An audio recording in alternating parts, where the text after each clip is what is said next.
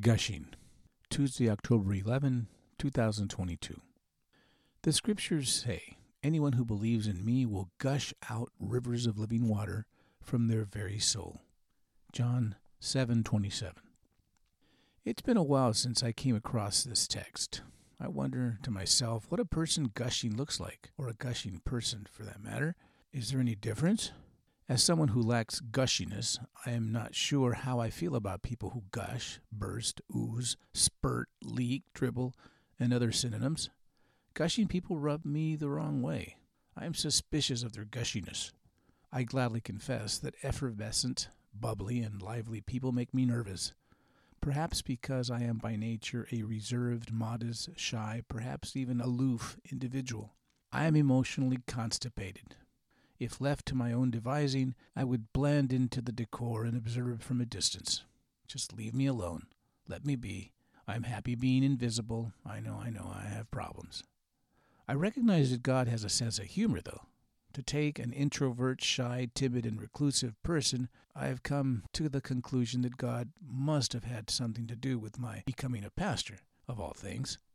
As a young child, I was prone to being alone, tinkering with objects that caught my attention. I enjoyed writing poems as a small tyke, poetry that didn't make any sense at all. My mother decided to teach me to sing, to recite poetry, to preach sermons from a very young age. I guess that was my boot camp to becoming a pastor, preacher, and teacher. Leave me alone, and I revert to my default state of quiet and solitary, likely sleeping at the drop of a hat on anybody's couch. Gushing is not in my wheelhouse. The only time I get excited is when I preach. I enjoy sporting events, but I don't gush anymore about such things. I can't deliver a joke if my life depended on it. So I wonder, what does it look like to be gushing out rivers of living water from your soul? Is it an avalanche of happy, happy, joy, joy? Is it like a person possessed? What does this condition look like? I want to be that person. I want to gush, burst open with love, joy, peace, patience, kindness, goodness, generosity, gentleness, and self control. But more often than not, I explode into grumpy, impatient, out of control, cheap, and headstrong. How can God use a person like that?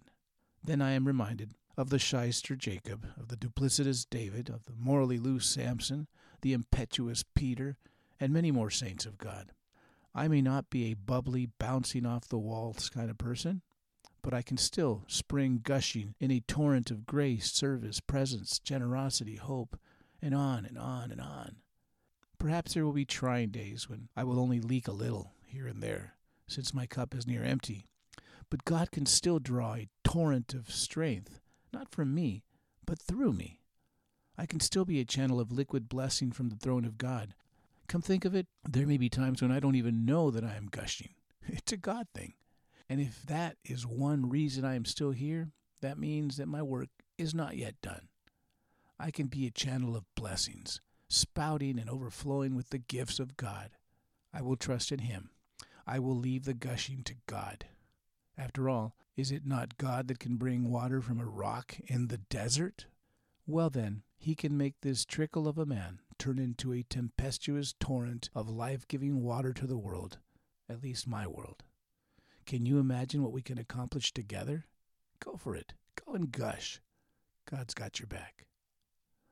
Abba, lead me today to a person or two.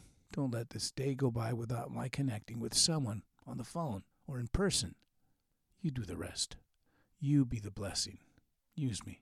In Jesus' name, amen.